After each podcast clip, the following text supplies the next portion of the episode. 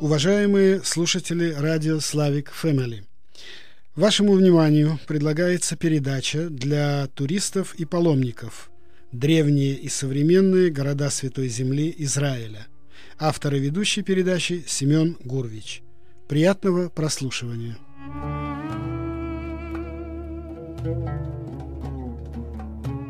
Приветствую всех наших слушателей. Итак, продолжим. В предыдущей передаче мы добрались до озера Кенерет, Твериадского озера, рядом с городом Тверия.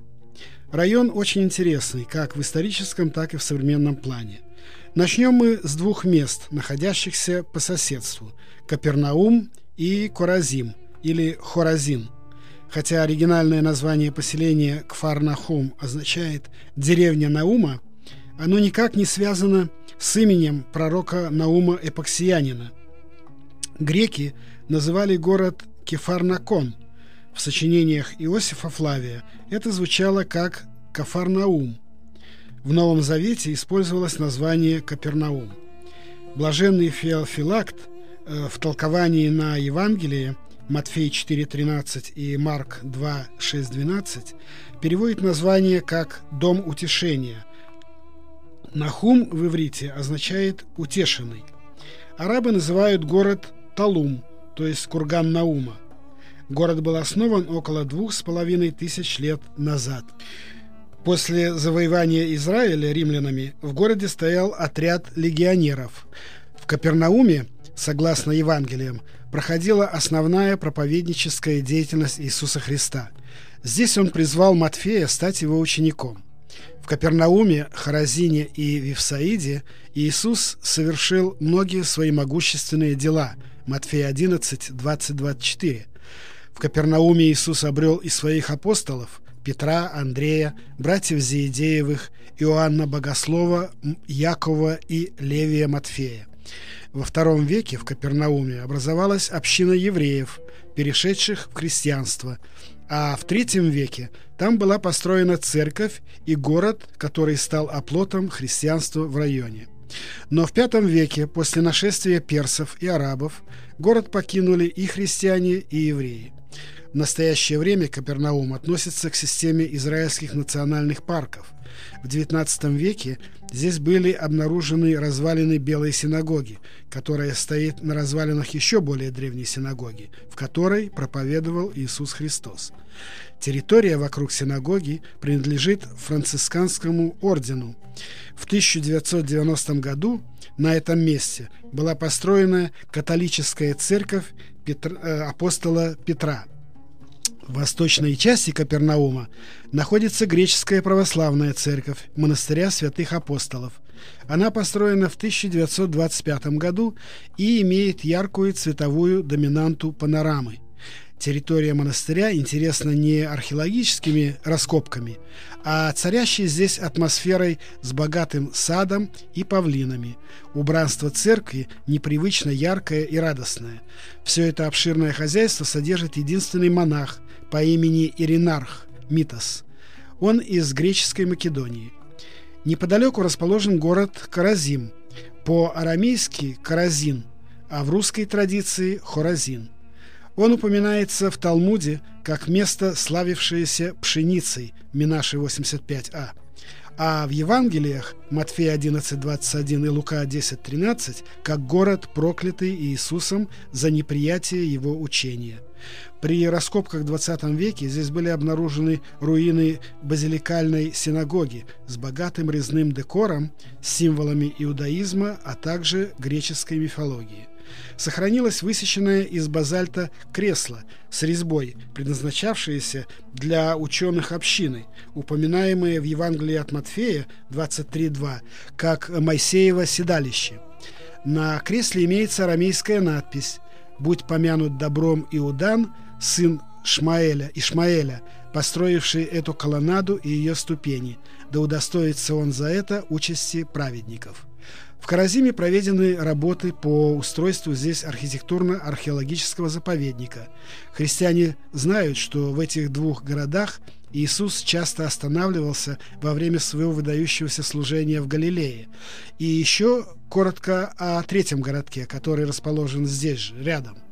Это Вифсаида, родной город Филиппа, Андрея и Петра. Ко времени служения Иисуса Симон Петр и Андрей переселились в Капернаум. Вифсаида также была галилейским городом. После смерти Иоанна Крестителя Иисус вместе с учениками ушел в Вифсаиду и в окрестностях этого города совершил немало своих известных чудес.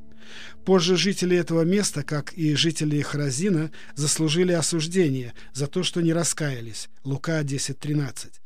Теперь коротко еще о нескольких местах в округе. Это Курси и Гиппос, Гадера – Э, местность известна тем, что здесь Иисус исцелил двух одержимых демонами людей, как упоминает Матфей.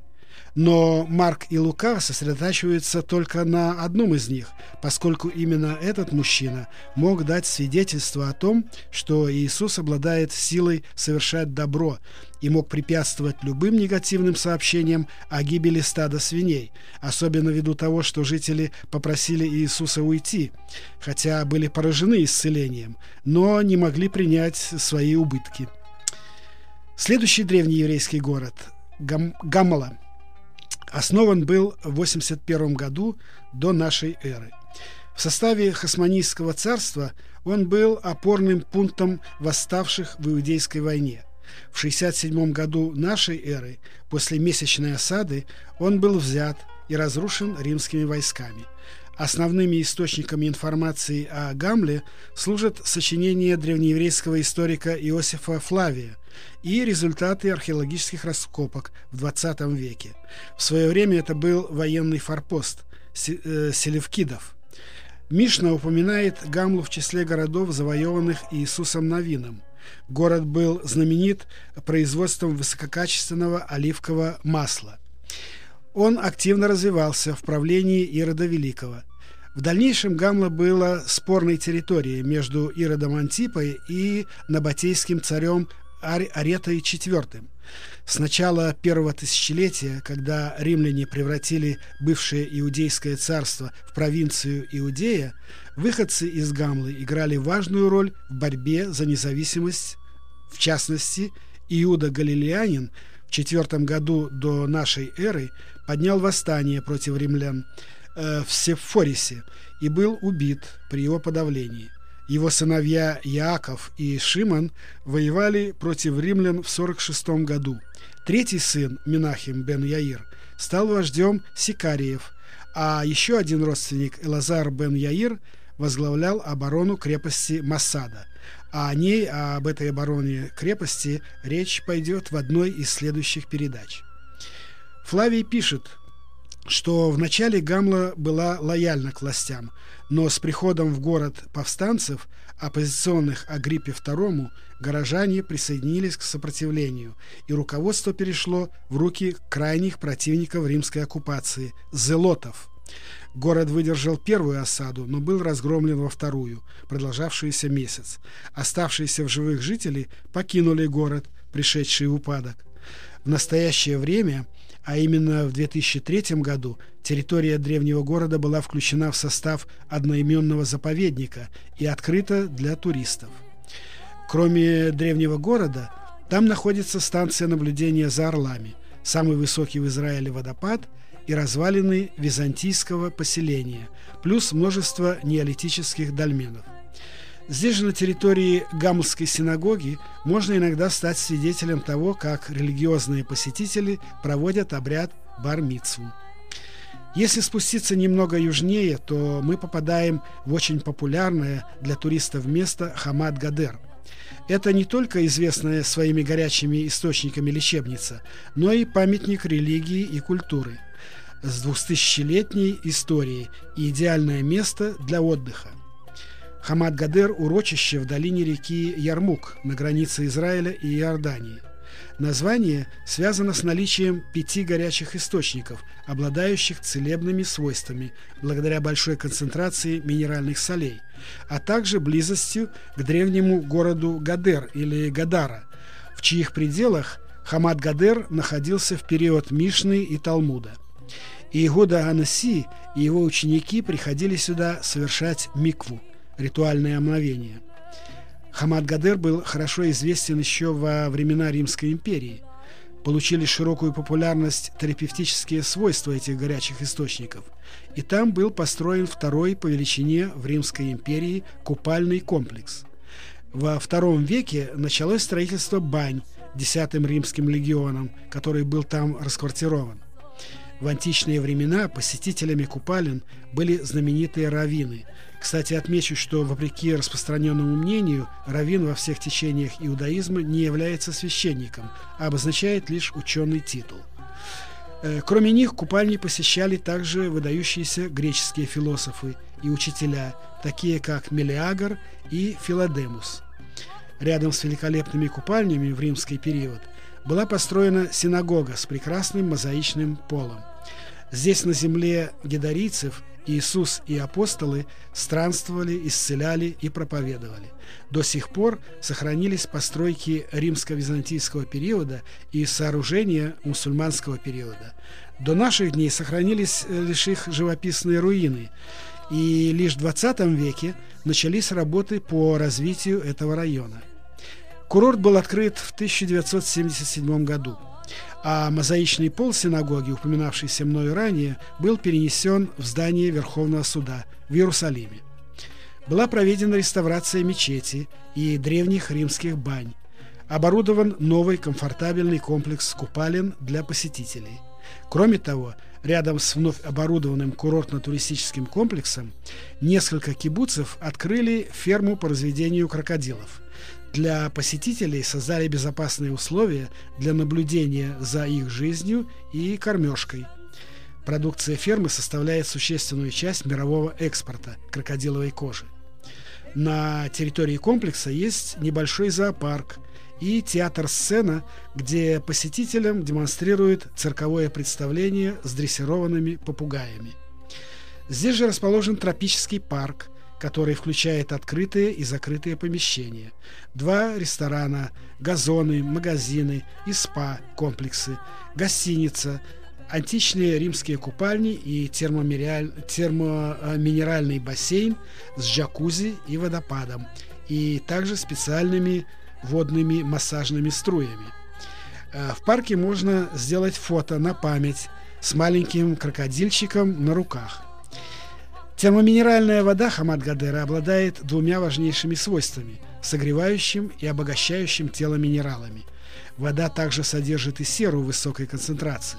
Эти водные процедуры ускоряют обмен веществ, обновляют клетки кожи и оказывают даже обезболивающее действие.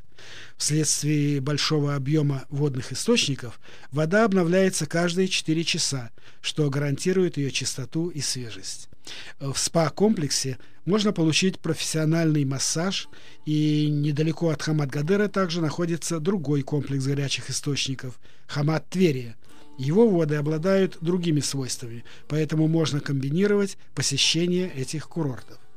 Но перед Тверией у нас на пути еще одно очень интересное место, посещаемое паломниками. Это Иорданит. Оно находится в месте выхода реки Иордан из озера Кинерет. Здесь традиционное место крещения в водах священной реки.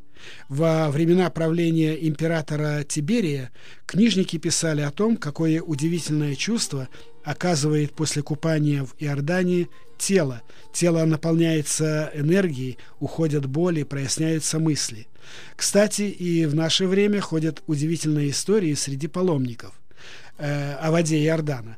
Некоторых она избавила от серьезных недугов. Зафиксировано даже несколько случаев излечения наркоманов.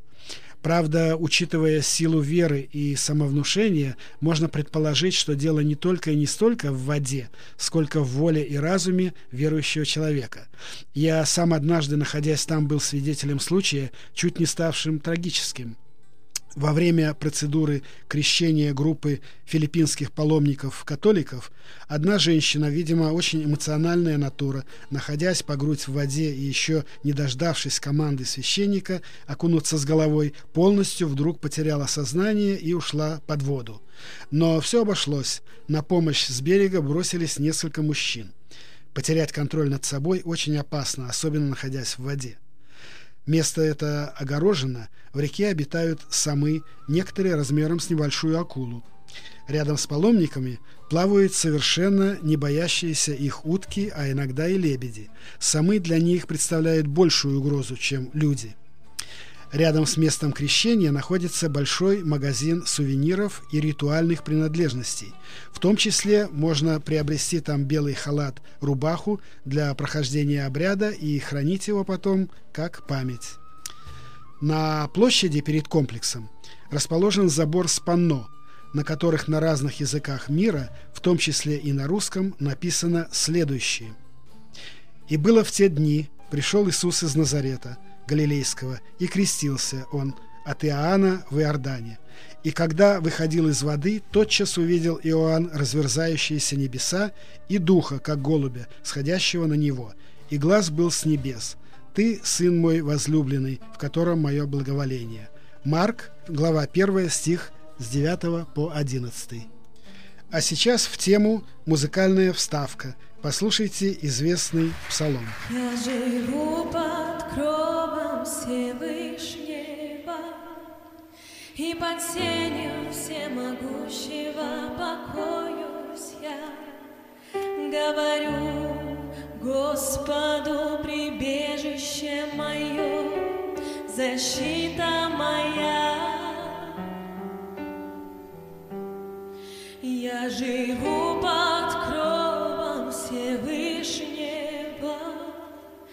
И под сенью всемогущего покоюсь я. Говорю Господу прибежище мое, Бог мой, на которого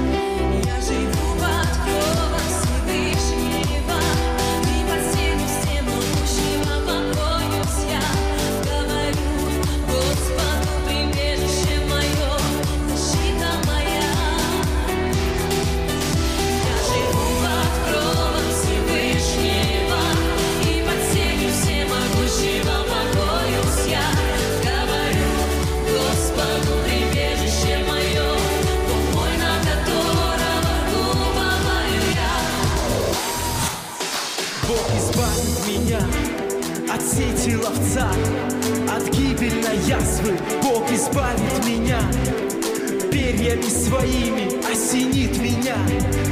Под крыльями Его безопасен я.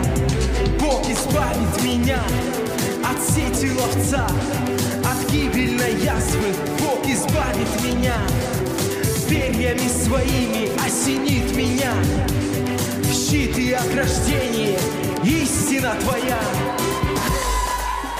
Я живу под кровом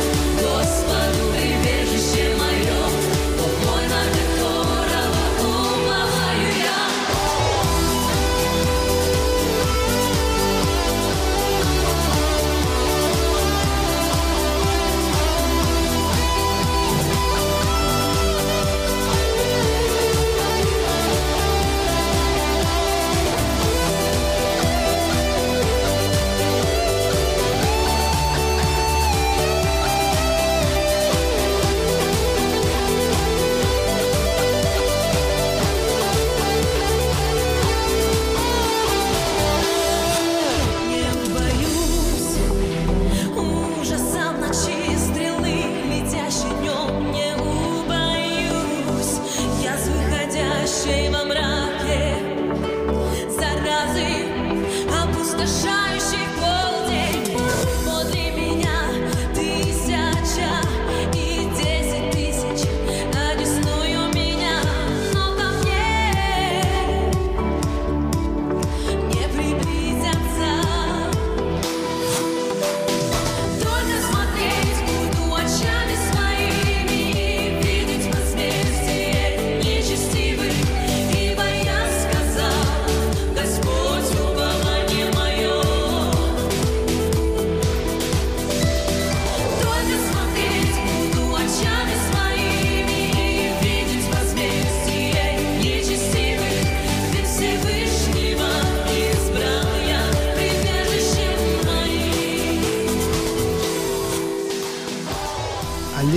Расположены эти панно, очень живописная, украшенная финиковыми пальмами, и отсюда прямая дорога по берегу озера в город Тверию.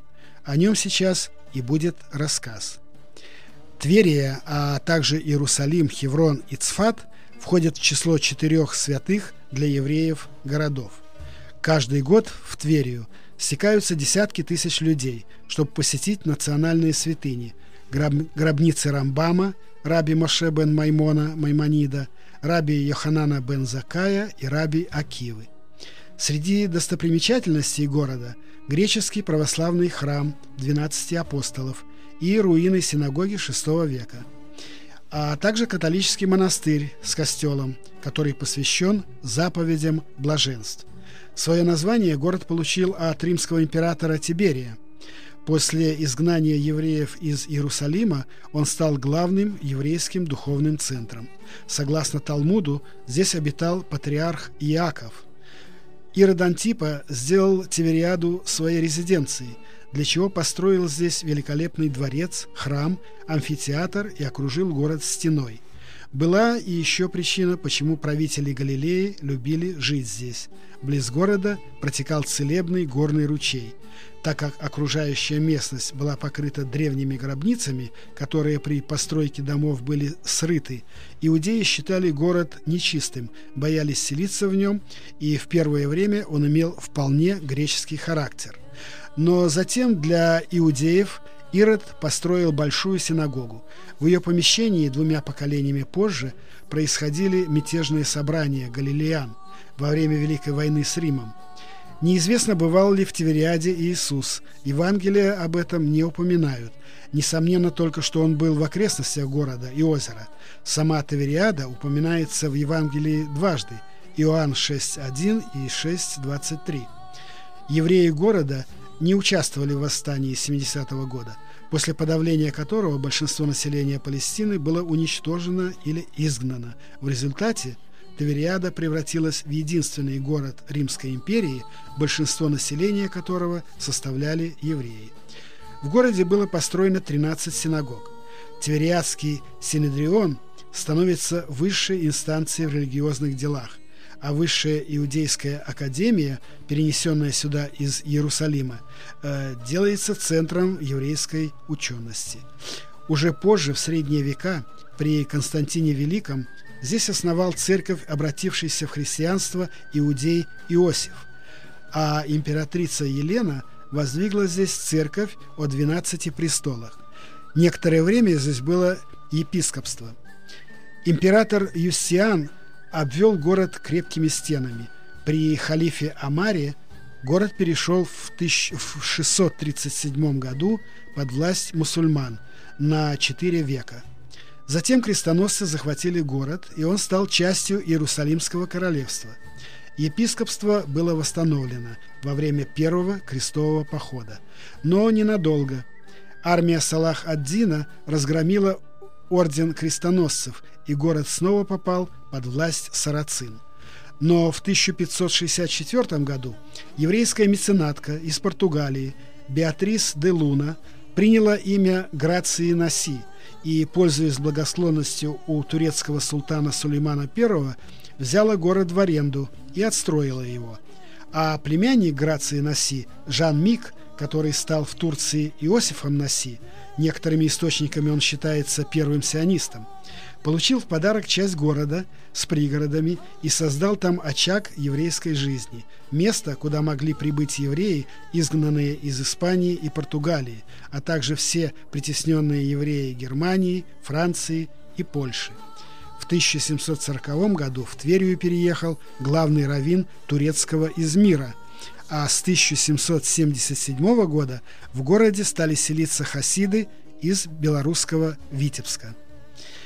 Э, в 1881-82 годах известный русский художник Василий Дмитриевич Поленов во время своего первого путешествия на Ближний Восток и по библейским местам посетил Константинополь, Палестину, Сирию и Египет, откуда привез эскизы и наброски к масштабному полотну «Христос и грешница», а также другие картины. В это время им была написана и картина «Дворик в Тивериаде», а в 1888 году, по воспоминаниям, он написал картину на Тавериадском Генесарецком озере. О современном периоде 19 и 20 веков можно подробнее узнать, посетив этот город. Сегодня, в 21 веке, Тверия – один из самых посещаемых туристами и паломниками уголок Израиля. Как говорят на иврите, «брухим абаим», ну а дословно «добро пожаловать». Продолжении нашего путешествия переместимся чуть южнее от Тверии, в город Бейт-Шиан. Его устаревшее название – Бефсан, греческое Скифополис и арабское Бисан. В городе расположен национальный парк. На месте археологических раскопок древнего Бефсана э, Скифополис – это один из городов Десятиградия. Это 10 эллинических городов, объединенных римским полководцем Помпеем в отдельную административную единицу. Комплекс национального парка включает в себя римский театр, термы, бани, колоннады на улицах Кардо и Декуманус, где были расположены древние лавки, покрытые напольной мозаикой. По правую сторону Кардо, которую сегодня называют Палладиус, колонны увенчивают капители ионического ордера, а по левую, со стороны бань, более богатые по убранству капители Каримского ордена. Колонны театра также увенчивают капители Каримского ордера. Через город по долине Иордана проходил древний торговый путь к Красному морю, Виа Регия, царская дорога. Второй древний путь, Виа Марис, соединял город со Средиземным морем. В Библии упоминается в синоидальном переводе Бефсан или Вевсан, сначала как ханаанский город, который колено Минасии, Минаши, не смогло завоевать из-за наличия у, хан, у ханаанев э, железных колесниц. Затем, как э, филистимский город, на воротах которого было повешено тело погибшего в битве при Гилвуе Гильбоа царя Саула, затем как город в составе Израильского царства Соломона. Окрестности Бейт-Шиана славились высокими урожаями. В третьем веке раби Шимон бен Лахиш говорил – о плодородии города. Если рай находится на земле Израиля, то его вход – Бейт-Шиан. Каменные свидетели времен Иисуса Христа в наше время служили декорациями к некоторым художественным фильмам о жизни и событиях тех далеких лет. Ну а сегодня на этом я хочу остановиться и продолжим мы наше путешествие через неделю в следующей передаче моего цикла на волнах радио Славик Фэмили. С вами был Семен Гурвич. Хорошего настроения, бодрости духа и всех благ. До свидания и до новых встреч.